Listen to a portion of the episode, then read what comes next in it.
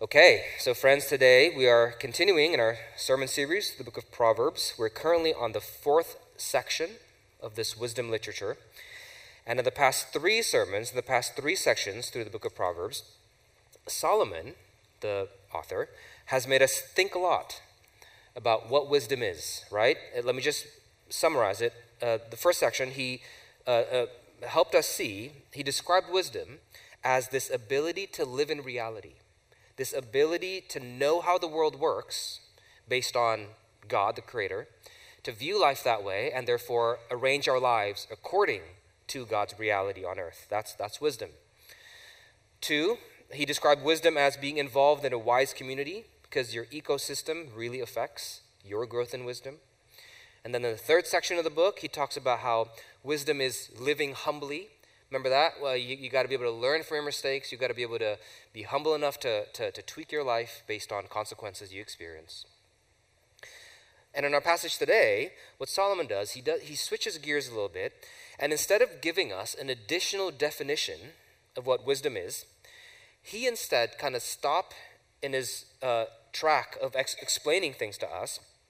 And what he does is he asks us, look, now that you've thought about wisdom a lot for the past three Sundays, tell me, have you actually grown wiser?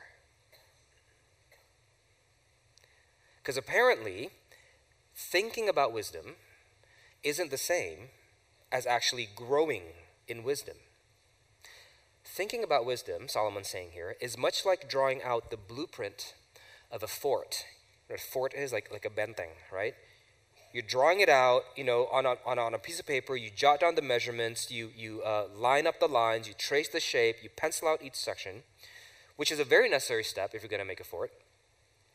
But no matter how good your blueprint is, unless you actually build a fort, right? Unless you actually make the fort itself, you won't have anything that'll protect you from evil.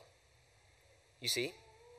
Thinking about wisdom is much like that. Here in this room, all we can do is open the Bible, talk about wisdom, think about wisdom, meditate on wisdom, map it out, trace out the blueprints in our minds. But someone who's satisfied with just thoughts of wisdom is much like someone who feels safe at war because they have a blueprint of a fort in their pocket. It won't help them. The blueprint won't do anything. What you need is an actual fort. What you need is actual wisdom. Okay, so then what is actual wisdom? How do you build it? How, how can we materialize the conceptual blueprint of wisdom that we've been tracing out through the book of Proverbs this whole time and actually create something that'll shield us from evil today? Well, that's what our passage is all about. So let's jump into it. This is God's word taken from Proverbs chapter 2, verses 1 to 22. It's a long one, so stick with me as I read it out. And it's about how to build actual, not just theoretical, but actual practical wisdom. This is the word of God. My son, if you receive my words and treasure up my commandments with you, making your ear attentive to wisdom and inclining your heart to understanding, Yes, if you call out for insight, if you raise your voice for understanding, if you seek it like silver and search for it as for hidden treasures, then you'll un- understand the fear of the Lord and find the knowledge of God. For the Lord gives wisdom, from his mouth come knowledge and understanding. He stores up wisdom for the upright, he is a shield to those who walk in integrity, guarding the paths of justice and watching over the way of his saints. Then you'll understand righteousness and justice and equity, every good path. For wisdom will come into your heart, and knowledge be pleasant to your soul. Discretion will watch over you, understanding will guard you, delivering you from the way of evil, from men of perverted speech, who forsake the paths of uprightness, to walk in the ways of darkness, who rejoice in doing evil, and delight in the perverseness of evil. Men whose paths are crooked, and who are devious in their ways so you'll be delivered from the forbidden woman, from the adulteress with her smooth words, who forsakes the companion of her youth and forgets the covenant of her God. For her house sinks down to death, and her paths to the departed. None who go to, to her come back, nor do they regain the passive life. So you will walk in the way of the good and keep to the paths of the righteous. For the upright will inhabit the land, and those with integrity will remain in it. But the wicked will be cut off from the land, and the treacherous will be rooted out of it. Thus says the Lord. There are three things about the person who's growing in actual wisdom that I want to point out from this passage. First, a person growing in actual wisdom see character forging as God's shield. Second, they aim to acquire a godly palate. And third, they will not be uprooted from the land. Okay? Start with the first point. Someone who's growing an actual, practical, functional wisdom will see character forging as God's shield. So, if you were with us last week, then you might remember that wisdom, in our previous passage, wisdom was described as being the active one in the relationship. Right? You remember that? Remember what wisdom was doing in the last passage? She was calling out to us, Solomon says. She was raising her voice out at, at us. She was the one seeking us out. In other words, she was doing all the work. But now, look at who Solomon's saying should be doing some of the work too. Look at verses 3 to 4. If you call out for insight, he says, if you raise your voice for understanding, who, who's going to do some of the work as well? We do. So the tables are kind of turned here in our passage. In order to get wisdom, Solomon's saying here, you can't just passively listen to wisdom. You must call out. You must raise your voice. You must seek it actively. Count, by the way, how many if then phrases that you see in verses 1 to 4. Look at verse 1. Solomon says, If you receive my words. Verse 3, If you call out for insight. Verse 4, If you seek wisdom like silver, which means molded, molded material. If, if, if. Okay? Verse 5, Then you'll fear the Lord. Verse 9, Then you understand righteousness, justice, and equity. This if then pattern is what's called a conditional clause. Okay? Meaning that there's a condition to it. If you do, then you'll get. The only ways for you to actually do something. What is this about? It's like this. You can listen to podcasts about swimming all year long right? But until you actually jump into a body of water that's deeper than your height and try to swim, you will never develop the necessary skills to survive from drowning. You can read all the books about driving that you want, but unless you actually get behind the wheel of a car a few times and try to apply what you read, you won't develop the necessary skills to survive incoming traffic. You can attend all the leadership conferences that you want. But until you've actually led a team with real human beings in it, you won't know how to shape a staff culture and how to lead a team. If then, you can't just listen here passively. Okay, but with things like swimming, driving, leadership, you know, there are at least manual books for them right? There are classes to attend, there are podcasts to listen to, there are books to read as starting points to then apply and build up from. But what's the manual book for wisdom? Well, let's go to verse 6. Look at verse 6. Solomon there says, For the Lord gives wisdom, from his mouth come knowledge and understanding. The manual book for wisdom is God's Word, the Bible okay, I'm starting to get there, but it's still a bit unclear. Like, how does that work exactly? With swimming, you know, I get it, right? You read some instructions about swimming, you get a coach, then you jump in a pool, you make some mistakes, you read again, and the coach corrects you, then you jump back in the pool. But, but with wisdom, like, h- how does that work? Well, much the same. Much the same. When I first got married to Tati, I approached marriage very, very, very pragmatically. Okay? For me, marriage was all about partnering for gospel mission, and that was it. And I've shared this story before, but in our first premarital counseling, you know, uh, the, the counselor asked me, Tez, why do you want to marry Tati? And I listed out all these reasons, like because she makes disciples, she loves the Lord, she wants to go on mission, da da da da da da. And Brian Lewis, the counselor, said, Do you want a wife or do you want to hire a staff person? Because I was very pragmatic about it. And at that point, I was led back to the manual, I was led back to the Bible, Genesis chapter 2 where I was introduced to the idea of marriage as oneness. Not just pragmaticism, but oneness, intimacy to be the goal. Because Adam and Eve in Genesis 2 was what? One flesh. The, the KPI, the goal is oneness of heart and soul. So I tried doing that, but it's really, really hard. Because in order to do that, I had to speak a whole other language. I had to speak heart. And see, I don't speak heart. I speak brain. So, a lot of sacrifice was involved, a lot of giving up of personal preferences, especially when it comes to communication styles, which is something the manual tells me to do, right? Ephesians chapter 5. Husbands, you must what? Sacrifice for your wife, lay down your preferences and your rights as Christ of the church. So I persevered on, I tried to live out Ephesians 5, but I didn't even do quite that right either.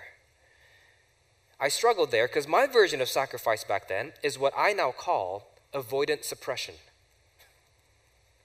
I just kind of suppressed all the frustration and the hurts and the wrongs that I felt all in here to avoid conflict, and I thought I was doing Ephesians 5 right.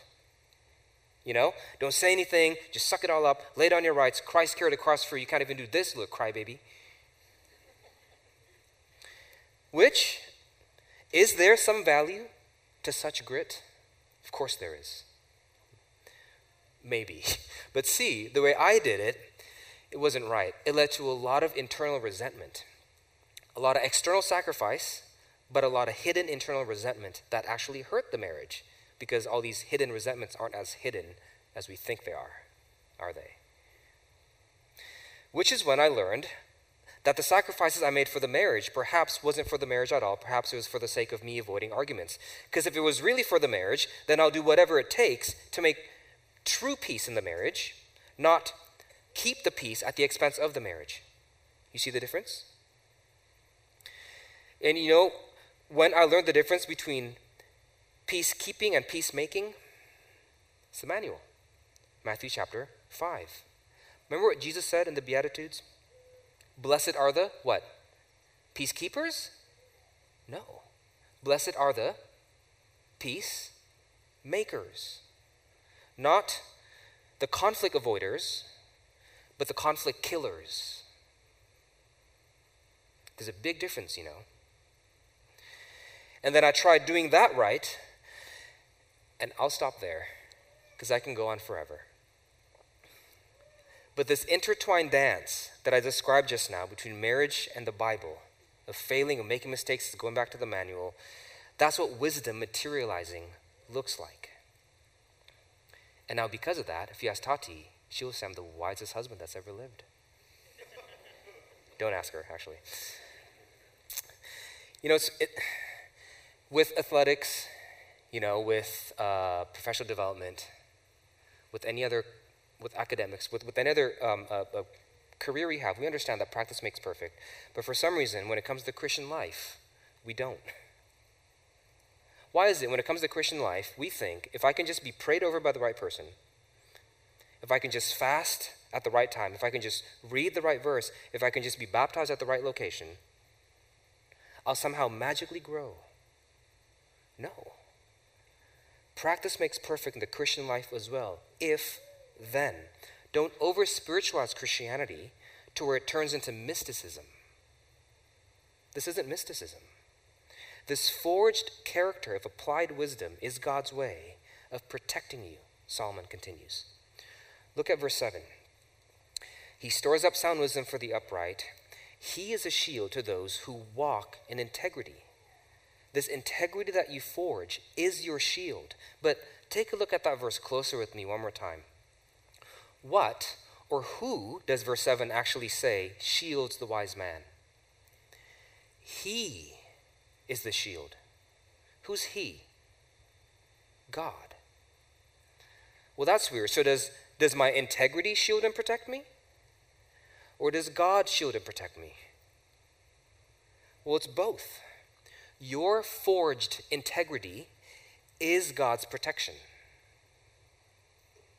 When the godly character you've forged your whole life makes you say no to certain foolish decisions, when the forged integrity you've shaped your whole life makes you say no to certain sins and evils, that is God protecting you. That is how God watches over his saints, verse 8 continues. Show me someone whose character trajectory is moving toward godliness, and I'll show you someone who's being protected under the wings of the Almighty. The wise man views character forging as God's shield. But that's not all.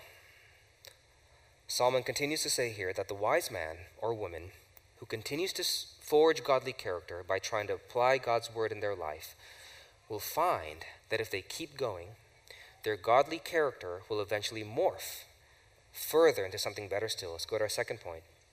The person growing in wisdom aims to acquire a godly palate. Let's, let's move on to verse 10.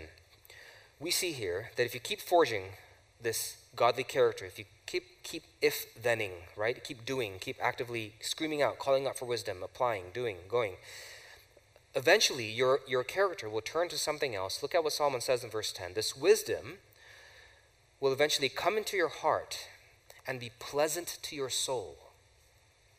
Now, what does that mean for something to be pleasant to your soul?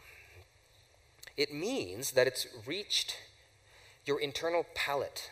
What's a palate? One's palate is their taste buds. It's the thing that determines whether or not something tastes yummy or yucky to you. Okay, now how does this godly palate differ from godly character? Well, it's, it's similar, but the difference is a godly character merely gives you the willpower to fight evil whereas a godly palate would actually make you find evil to be yucky. You see the difference? You ever had dinner with someone who doesn't like chocolate? I have, and it's the most frustrating thing I've ever experienced. I love you, I just don't love the fact that you don't love chocolate. You know, because here I am, after a full meal, using every ounce of discipline I have to not order anything from the dessert menu. And you're there sitting going, I'm good. And I'm looking at you like, how do you not like sugar? Like, you heathen? That is opposite to natural law.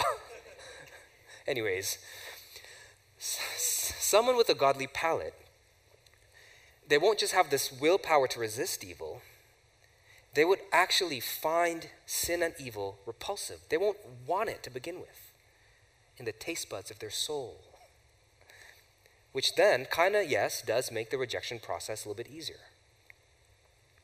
And it's important for you to develop wisdom in the pleasantries of your soul, not just in the willpower of your character. It's really important because some evils, Solomon continues here, some evils out there are just too tasty. They're too tasty for your willpower to fight with good character alone. There are some evils out there that if you face them without having yet developed a godly palate, you'll probably lose. What evils? Well, Solomon mentions at least two the man with perverted speech in verse 13, and the forbidden woman in verse 16. What's that about? Let's start with the man of perverted speech. This man is a man who's forsaken the path of uprightness, verse 14 says. This is a man whose path is crooked. Now, the imagery here isn't that just that his path is windy, but it's crooked, bent all the way back to himself. This is a man who prioritizes personal gain over things like righteousness, justice, and equity that was mentioned in verse 6. And most commentaries I consult agree that this is mainly in reference to money. Could be other things, but getting money over justice, righteousness, and equity. That's one. The second evil mentioned here is a forbidden woman. What's that about? Well, the, the Hebrew word for forbidden here is probably best translated to foreign. She, she's a foreigner in that no one really knows her. She doesn't stay long enough to be known, to commit. An adulterer, verse 16 says. And this is an allusion to sexual deviance outside of marriage. The love of money and sexual deviance. Now, the love of money, Baal, and sexual adultery is also used in the Bible to describe the concept of sin in general, right? Like we're cheating on God with Baal, with the love of money.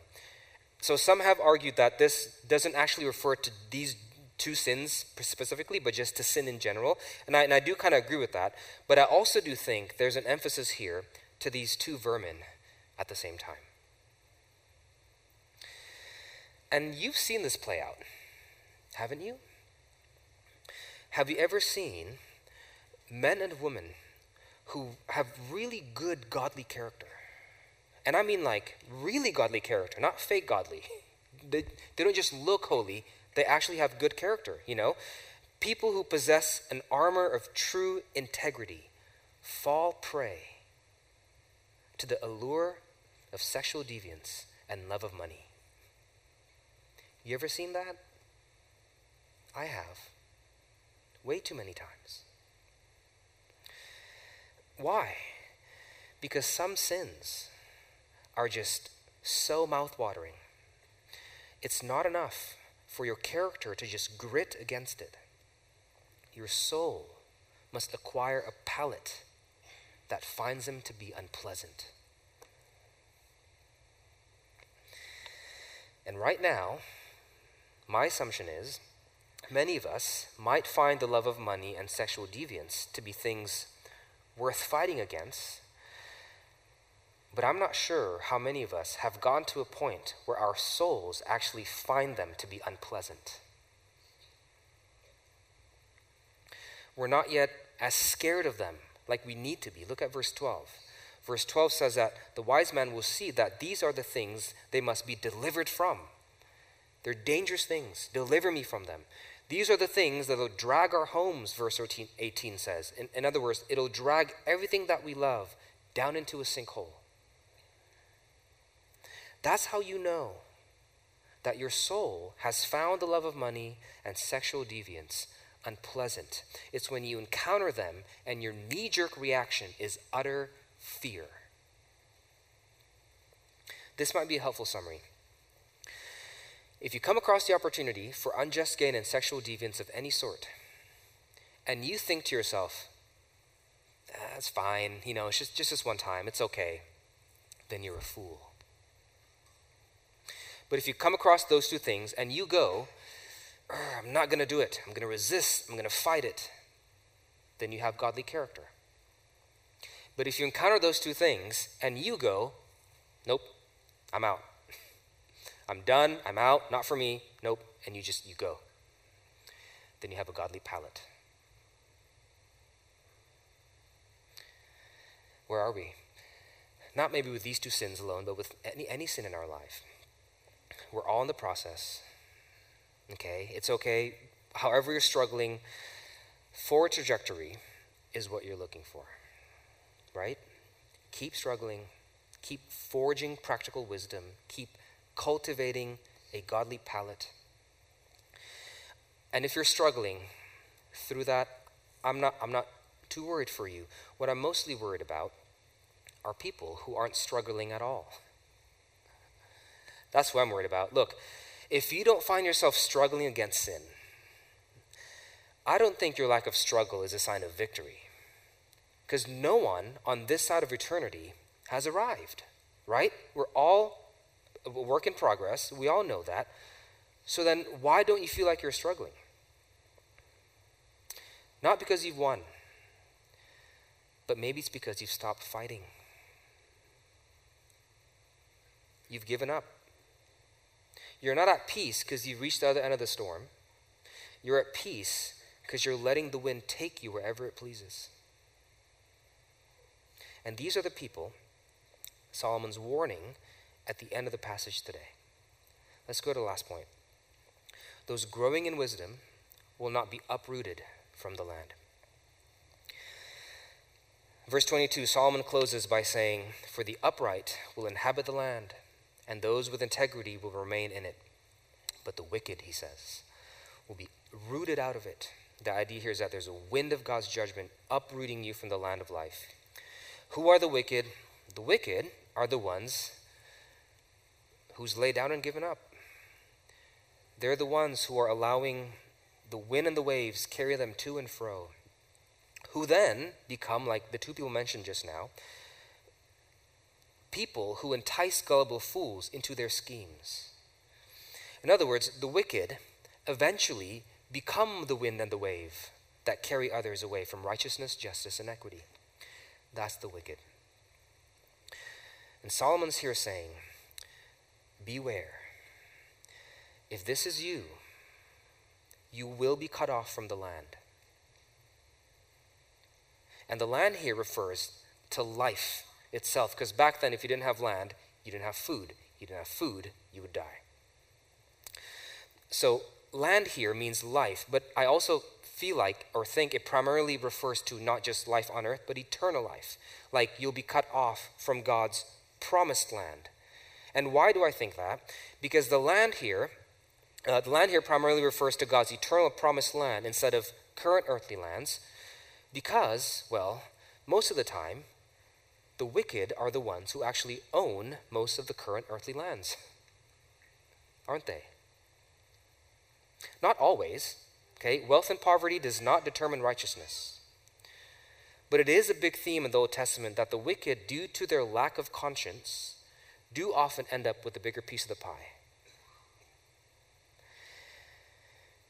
If this is you, Heed God's warning.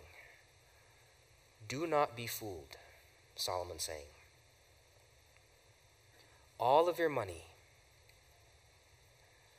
all of your sexual exploitations might protect you from certain earthly plights today. But in actuality, you're completely shieldless. You're defenseless. You may feel strong and protected but you have got no shield to guard you from what's coming, which is the wind of God's wrath that'll blow you away and uproot you from the land of life altogether. It's not a possibility, it's a sure warning. But see, the thing is, we already know all that, don't we? We know that. We know that if we keep loving and doing things that are not of God, we'll be in trouble. This isn't new information. We've known this our whole lives. But for some reason, no matter how hard we try, no matter how hard we fight, there are just certain sins in our life that won't seem to unlatch itself from the palate of our soul. Just won't go. We have seared our spiritual taste buds for too long, and our palates way too habitualized to certain ungodly flavors. So we think to ourselves, it's too late now. It's too late. What's the point of forging shields this late in the game? Some sins I'll probably fight, but I do not know if I'll naturally hate them. You know, my soul may never find them distasteful. I'm just always going to love him. And it's just hard to not view myself. There's so many of them. It's just hard to not view myself as one of the ones who will be blown out of the land. If that's you, don't lose hope. Here's what's interesting. In the Bible, if you read it, you will find that there's this one man who had a really strong shield you'll find that there's this one man who forged a flawless godly character and palate. He was sinless, the Bible says. Who's this person? Jesus. And if anyone in the Bible would have had a shield strong enough to escape the wind of God's righteousness and justice, who would it be? It'd be him. But yet, if you read his story, for some reason, on the cross, what we saw is that we saw him get utterly crushed by God's righteous wind and justice. He got, he got crushed under its weight. Why? Why did that happen to him? He was righteous, I thought. Why? Because, the Bible says, he was trying to shield you.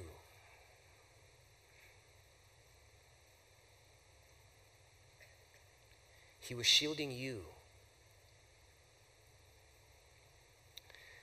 He gave the shield that he forged his whole life, his perfect, flawless shield, to you.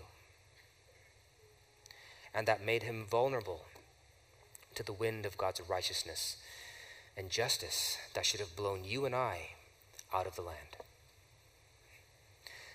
Isaiah 53 He was pierced for our transgression, He was crushed for our iniquities. The Christian is the person who realizes that they could never forge a shield strong enough on their own and then runs to the cross, falls into worship under the shadow of this crucified Savior as they see God shield them from the wrath to come. That's the Christian. You don't avoid being blown away from the land with your own shield, but with Jesus's. That's the whole point of the Bible. The cross, He's the blueprint. He is the beginning of wisdom. And if you want to actually build up from it, so that you would have practical wisdom that'll further protect you from mouth watering sins, then open up that blueprint often. Read it. Practice this gospel in your day to day situations. Tweak, edit, grow. Forge a character that'll guard you. Develop a palate that'll protect you. But most importantly, please, always, always, always, in it, see the one who died to shield you. I hope you will. That's the only way we would ever grow wise.